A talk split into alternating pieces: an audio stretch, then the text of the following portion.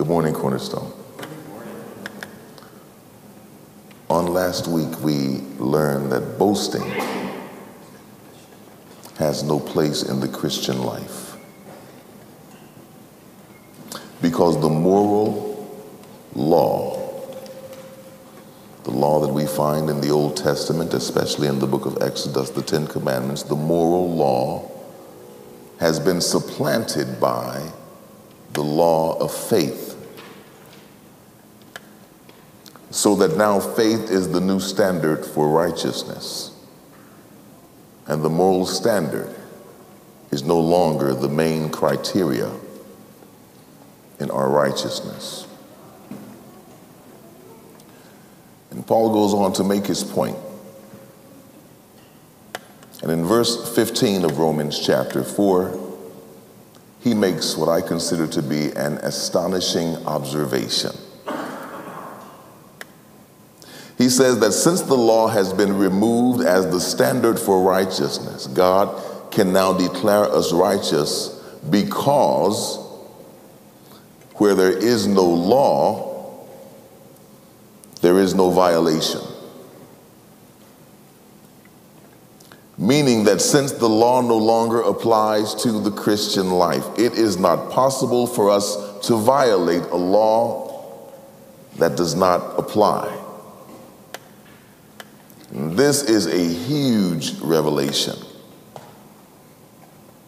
The King James Version says appropriately and correctly, the King James Version says that where there is no law, there is no sin. where there are no rules, there are no rules that can be broken. That is an amazing and astonishing claim. So, the entire time from Genesis chapter 1 all the way to Exodus chapter 20, the law was given in Exodus chapter 21. So, from Genesis chapter 1 all the way to Exodus chapter 20, during that entire period, there was no official formal law.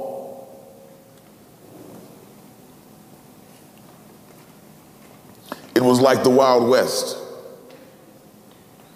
Everyone was doing whatever they felt was right in their own eyes, and there was no official rule to tell them that they were wrong. Paul says here that we live in a similar situation where there is no law, there is no sin. But I think and I know that we need to add some nuance to Paul's observation. Because even though there was no law, and so officially you couldn't call anything sin per se, when we review Genesis chapter 1 to Exodus chapter 19, we see that God still brought plenty of judgment on those people, even when there was no law. And what this tells us is that God still expects people to have an innate sense of what is right and what is wrong, even before any formalized rules were ever written. God still punished people even though there was no law. He sent plagues on Egypt, even though there was no law that said you should not oppress and do violence against other people. God destroyed Sodom and Gomorrah even though there was no rule that told them their lifestyle was displeasing. God destroyed the whole world with a flood. God banished Cain for murdering his brother Abel, even though there was no law that said, Thou shalt not kill. So, how could God punish people before he had officially established any guidelines? How could he do that? A few weeks ago, we were reveling in the fact that God functions apart from the law. And that's why God can offer justification to us sinners. We, we reveled in that truth. Since there is no formal law that sets the moral guidelines, God calls us righteous despite the law. And that's a good thing. But the flip side, the flip side to that truth is that God can and God does function apart from the law, but God can also judge apart from the law. That's important to realize. The text clearly says that where there is no law, there is no sin. But what the text does not say is that where there is no law, there is no judgment. Hmm. Very interesting. Easy to misread and misunderstand what Paul is teaching here. He didn't say where there is no law, there is no judgment. Only where there is no law, there is no official sin. God can save us apart from the law, but God can also judge us apart from the law. It's important for believers to understand this because, in all truth, we live apart from the law because we live by faith and not by works. But we must still take heed to ourselves as it pertains to obedience to the moral standards of God because God can still judge us even though we live apart from the law, just like he did in Genesis chapter 1 all the way to Exodus chapter 19. And when you think about it, it makes perfect sense. Every non Jewish person, every Gentile today lives apart from the law. Only the Orthodox Jew is under the law, yet God still judges the Gentiles, even though they're apart from the law. You see, the law was not given so that God could judge. He didn't make the law because he wanted to judge. God gave us the law so that the law could examine us. We could examine ourselves by the law. God didn't need the law, He already knew what was right and what was wrong. He didn't write the rules for His own sake. And God doesn't need to be able to state chapter and verse of the kingdom code to tell you that you violated His standard. He can pass judgment without the law. so that the law is designed to curb man's propensity towards sin. But the law is not given to check the sovereignty of God. It's important for us to understand that. Because there is a segment of the body of Christ that sincerely believe, after a disciplined search of the scriptures,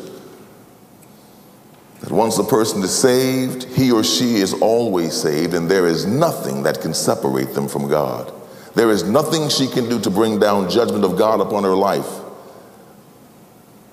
They believe this way because they consider God to be bound by the law in his actions and in his decision making. But we've learned now that God operates apart from the law. And this means that God is completely free to save or to judge within the confines of the law or without the law altogether.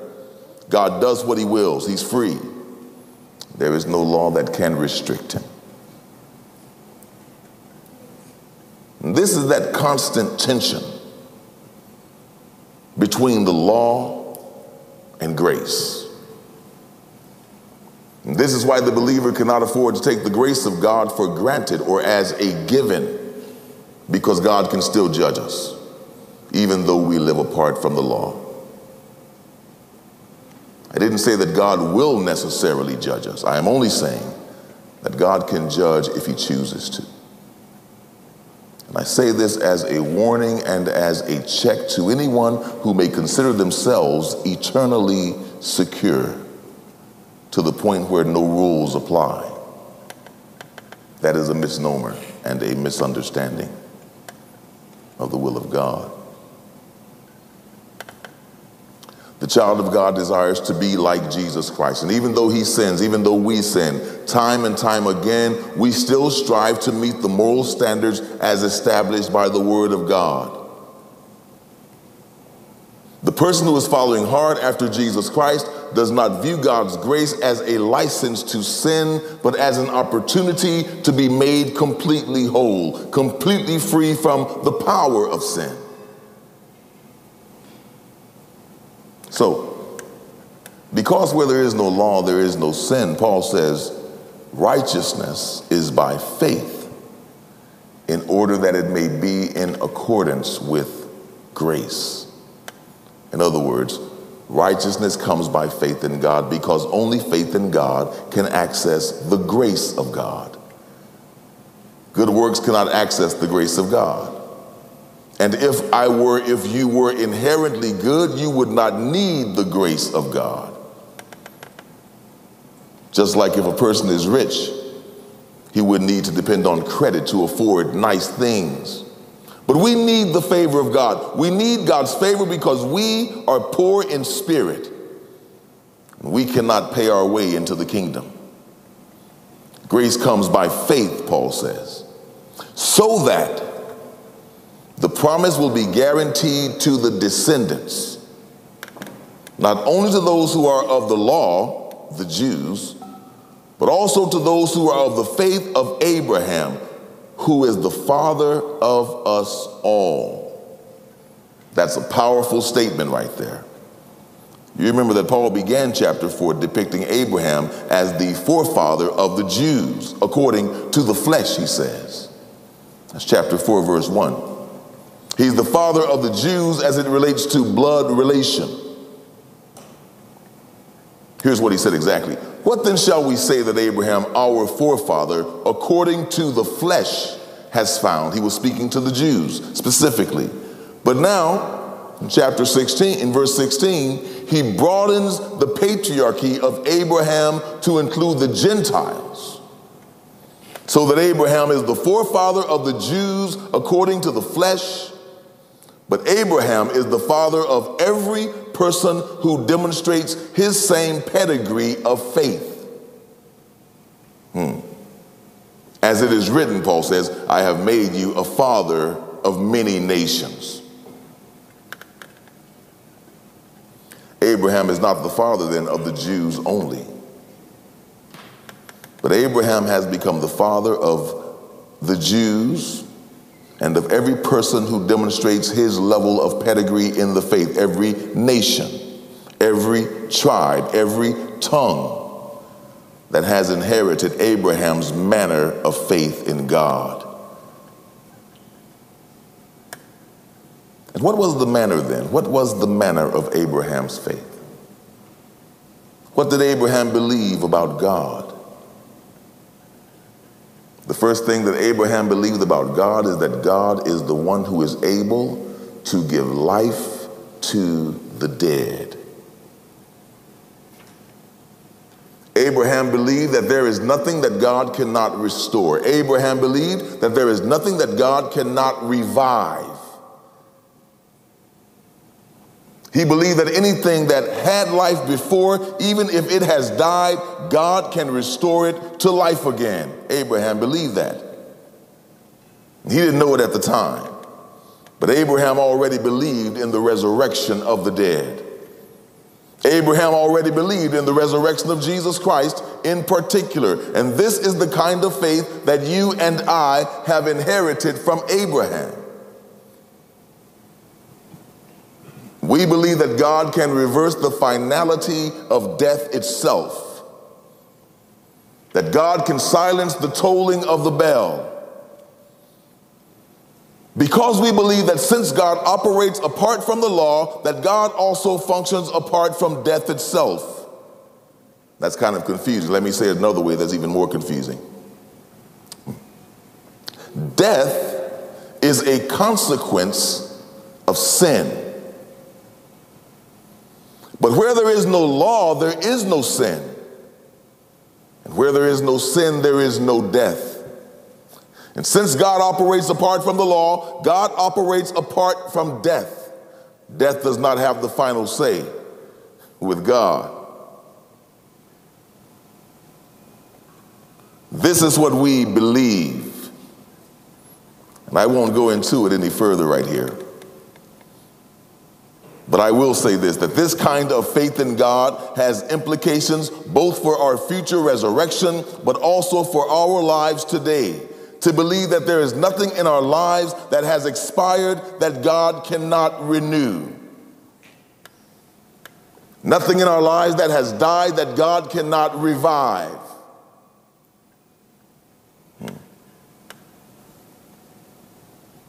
This applies primarily then to things that have ceased to exist. They once existed, they were alive, but they do not exist anymore. But Abrahamic faith goes even further than this. Abraham, and by extension, you and I, believe that not only can God bring back the dead to life, but God can also, the text says, call into being things that do not exist. That God can make something out of nothing. That God can make light in total darkness. That God can cause streams to flow in the driest desert. That God can call us righteous even though no good things dwell in our hearts. Paul describes this type of faith as hope against hope in verse 18. He says, In hope against hope, Abraham believed. To hope against hope means to never give up, even when the odds are stacked against you.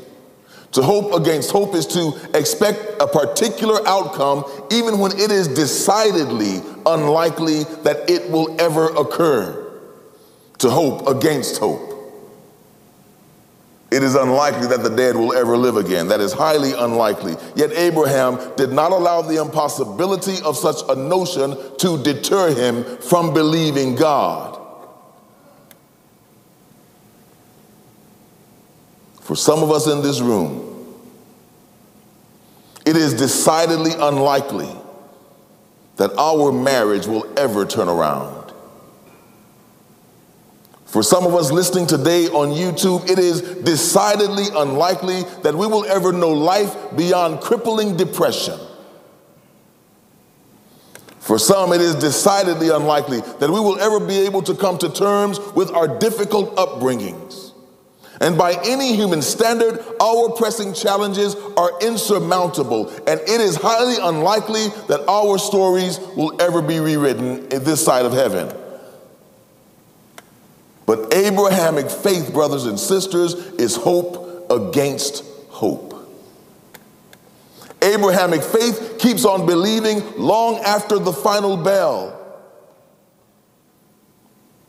And the good part about it is this that this is the faith that you and I have already inherited. This is not something that you have to work at It's been given to you. You may be thinking right now, looking at me and thinking, Pastor, my life does not exhibit that kind of faith. I am worried about so many things. So often I feel hopeless. I feel like giving up. I don't have Abraham's kind of faith. But I am telling you this that as a child of God, this is the faith that you possess. Whether or not you use it correctly, that's a different question. But this is the faith that you possess if you are a child of God. Because the Bible says that there is only one faith. There's only one kind of faith. And your faith is the same faith that Abraham had. It's no different. It is the ability to hope against hope, to hope beyond feelings and to hope beyond human reasoning.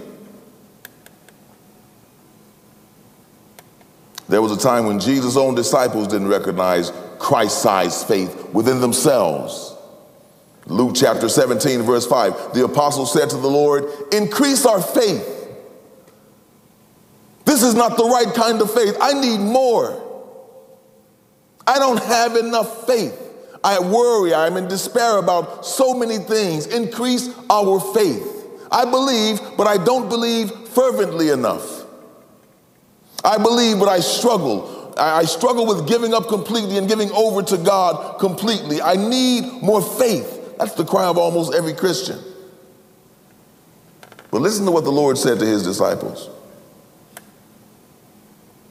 If you had faith the size of a mustard seed. You could say to this mulberry tree, Be uprooted and be planted in the sea, and it would obey you. That sounds highly and decidedly unlikely, Jesus.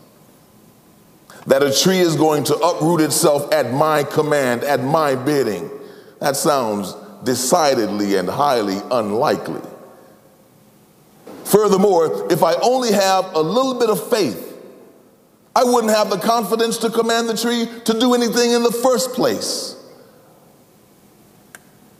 And yet, that was the disciples' problem. And this is the same conundrum that many believers find themselves in today, even to this very hour. That they have never attempted to command the impossible because they imagine that their faith is not sufficient to the challenges at hand.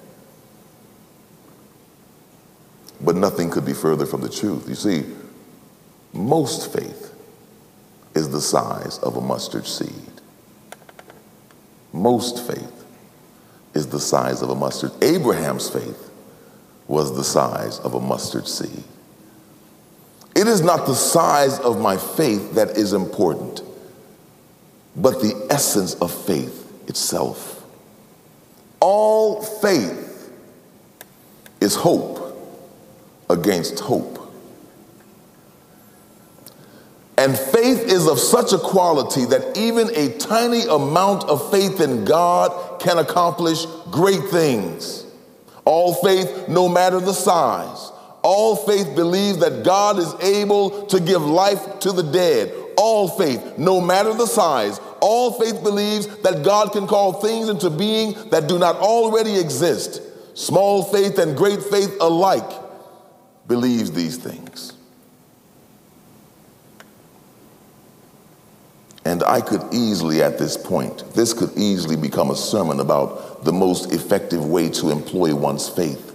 We'll talk about that sometime. But for now, we're going to stick to Paul's teachings here. Let's continue then. The text says in verse 18 that in hope against hope, Abraham believed so that he might become a father of many nations, according to that which had been spoken. So shall your descendants be so shall your descendants be. This promise of God to Abraham harkens back to Genesis chapter 15, verse 5, where God, the Bible says, took Abraham outside and said to Abraham, Now look toward the heavens and count the stars if you are able to count them. And he says to Abraham, So shall your descendants be. That's an amazing promise. God promised Abraham that he would have more descendants than all the stars in the sky.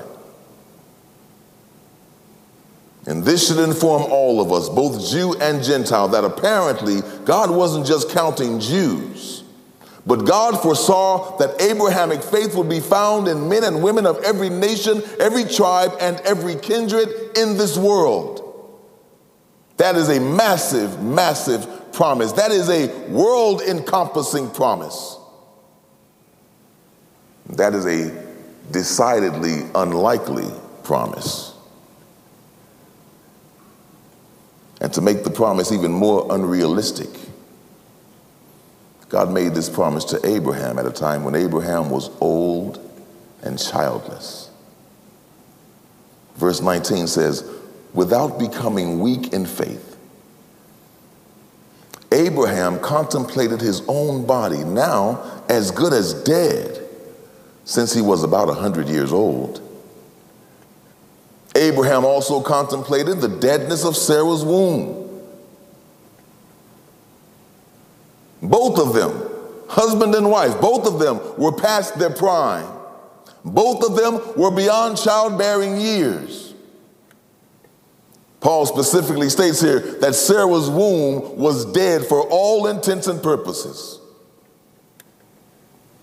But Abraham believed that God could give life to Sarah's dead womb. They were childless, but Abraham believed that God could call things to be that did not exist. And even more, Abraham believed that God could produce through him more descendants than there were stars in the sky. Abraham believed that, even though he had no children yet.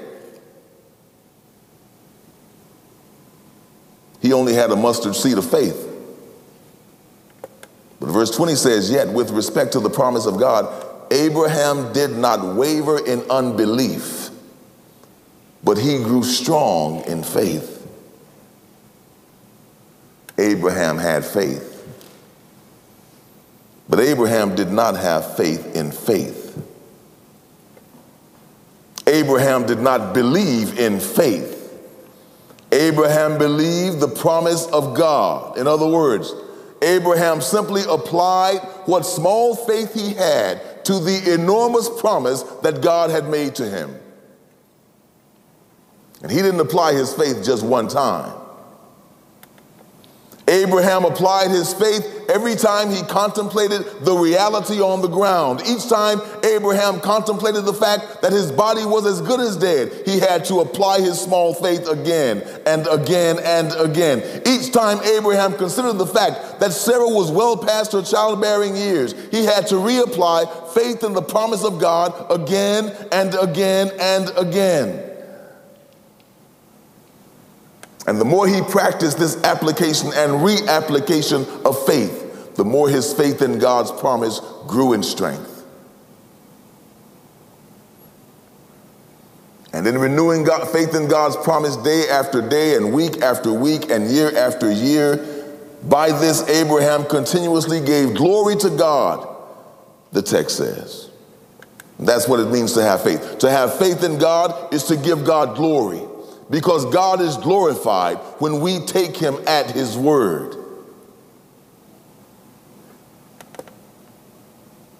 And by applying his faith day after day and week after week, we begin to see Abraham's mustard seed faith come into maturity. In the beginning, I'm sure, when God first gave the promise, in the beginning, I'm sure that it took a lot of focus and it took a lot of willpower to hang on and to wait for the promise of God to come to pass. In the beginning, I'm sure he would look at his own body and the body of his wife, and his doubts would begin to assail him. But as he grew stronger and stronger in faith, the text says, verse 21, he became fully assured. Fully assured. Immature faith is not always fully assured. Immature faith sometimes wavers, sometimes complains, sometimes becomes silent in the face of what seems impossible. But as we continue to reassert our faith over time, doubt begins to cease. And like Abraham, we become fully convinced of the promises of God. Abraham, Abraham became fully assured that what God had promised, he was able also to perform. No doubt about it. That whatever is the will of God will surely come to pass, both for me in my personal life as well as for the entire creation. Abraham believed that God's will will have his way. And God can and God will do whatever He said He would. This is the manner, this is the attitude of the faith of Abraham. This is the manner of faith that Abraham exhibited. And therefore, verse 22 says that this type of faith was credited to him as righteousness. This is the kind of faith that God calls righteous hope against hope that believes God gives life to the dead, a hope against hope that believes that God calls things to be that do not exist, a hope against hope that does not waver at the impossibilities of the promises of God, a hope against hope that is fully assured that what God has promised, he is able to perform. This is the faith of Abraham. so Paul points this out. Now, not for Abraham's sake only was it written that it was credited to him, but for our sake also, to whom it will be credited. Hold the phone right there. In the beginning of this talk, I spent a good deal of our time today clarifying the fact that God can still judge us apart from the law. And with these few words Paul has just spoken, he shows us why this point is so important for us to keep in mind. Because while Abraham's faith has already been credited to him as righteousness, and while David has already received that same justification because of his faith, listen to this. You and I have not yet been fully credited as righteous. Uh oh. You and I have not yet been fully credited as righteous. That surprises you, I think. That surprises you, I hope. But read verses 23 and 24 again. It says, Now, not for Abraham's sake only is it written that it was credited to him, but for our sakes also, to whom it will be credited. If you read this real fast, you'll miss that little thing he just did right there. It's already been credited to Abraham, but this also applies to us to whom it will be credited. It's not credited yet. We're justified, but it's a now and a not yet. And it is not fully credited yet because our race has not yet been completed. And our faith has not yet endured until the end. Jesus gave the parable of the seed that was planted into shallow soil. He says that the seed grew up quickly, but it withered in the burning sun. It didn't have enough root to hold on, so it died. We started out believing that God raised Jesus Christ our Lord from the dead. We started this race trusting that Jesus Christ was delivered over because of our wrongdoings and that Jesus Christ was raised from the dead because of our justification. This is what we started off believing. But it is only if we do not waver in faith. It is only if we remain fully assured until the end of our lives in this world, then we will be fully credited for a job well done. But until then, we remain vigilant in our faith and in our adherence to the law because we have not yet been fully credited as righteous.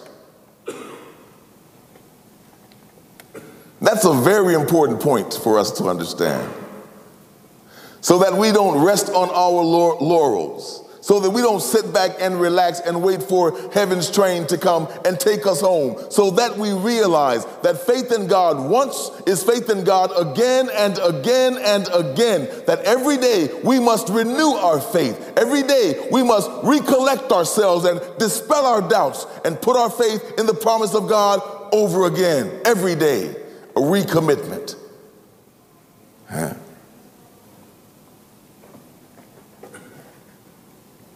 We've been justified, but not yet fully, because our faith has not yet been fully proven.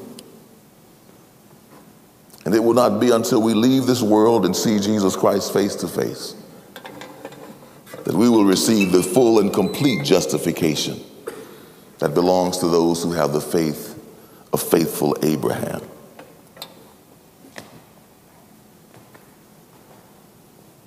I'll tell you what encourages me about that text.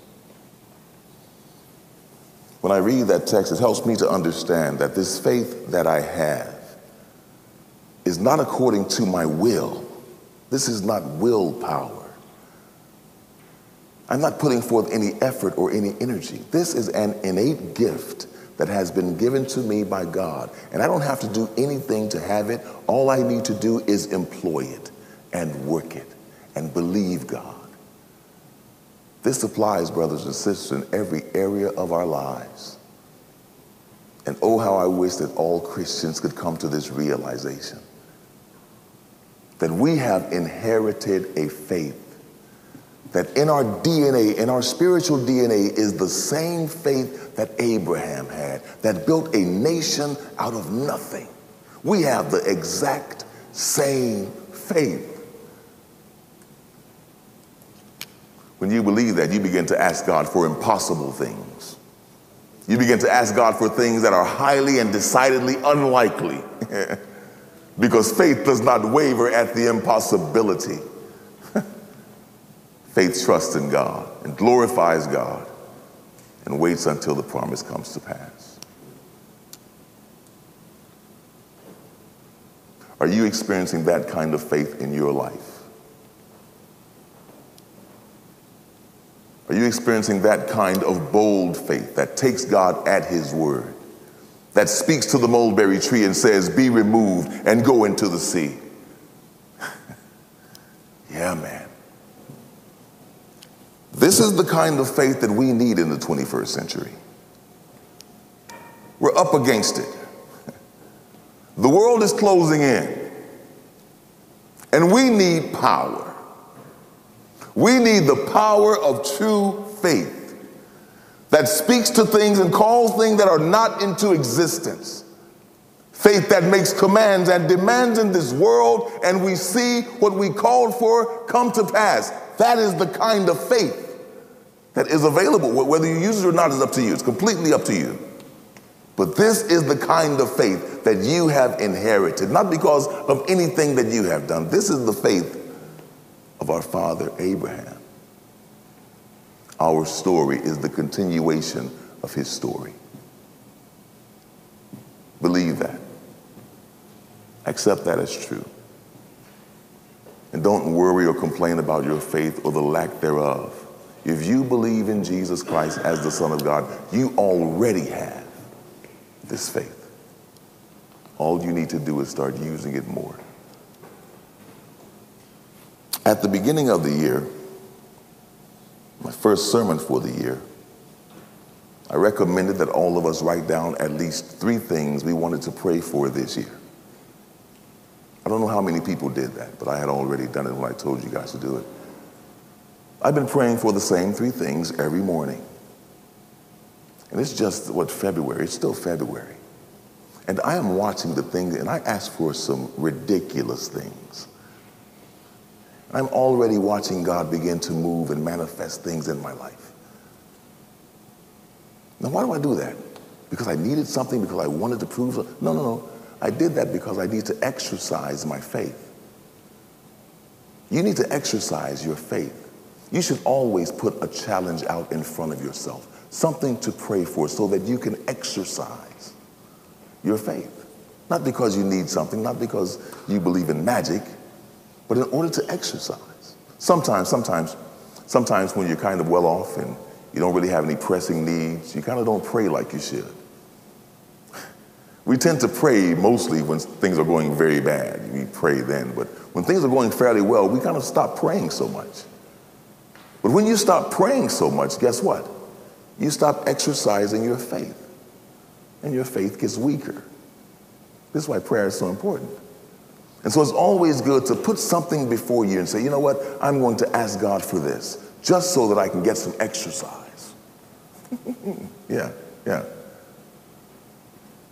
And as you exercise, you begin to see God move, guess what happens? Your faith becomes stronger.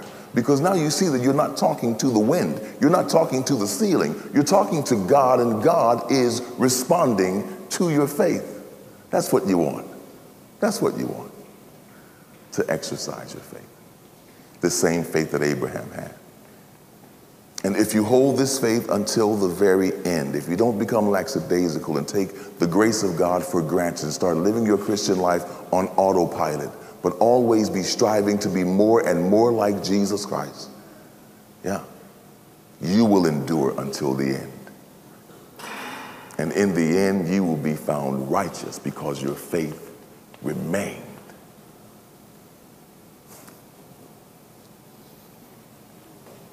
Let's pray.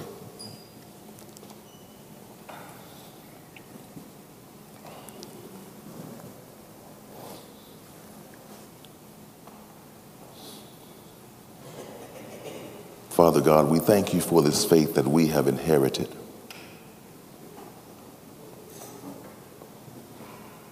We are encouraged as we look at the lineage of our faith, the, the, the lineage of our spiritual walk. We see those who have gone before us who exhibited such great faith. Father, we don't praise faith, but we praise you and we thank you for your promises by faith. And Father, we ask you to help us to come to the realization that this faith that we have is not personal. That is not something that we have to conjure up. But that we are of the heritage and of the lineage of those who have come before of Abraham and Isaac and Jacob and David and Isaiah and Jeremiah. Help us to realize that we are a part of that family and we have inherited that DNA already. Help us to begin to walk in that kind of faith, to exercise that kind of faith. Give us faith to suffer and to be faithful even in our suffering to believe in your promises, even though they sometimes seem unlikely and nearly impossible. We believe that there is nothing impossible for you and that what you have promised each of us, you are able to perform. So I pray for us today. I pray that we will begin to ask great things of you that we'll begin to exercise our faith in a new way. Recognizing that this faith is not innate to ourselves, but this is a gift that has been given to us from you. Help us to exercise our faith, to bring glory to your name, to demonstrate to a watching world that our God reigns and you live forevermore. In Jesus' name, amen.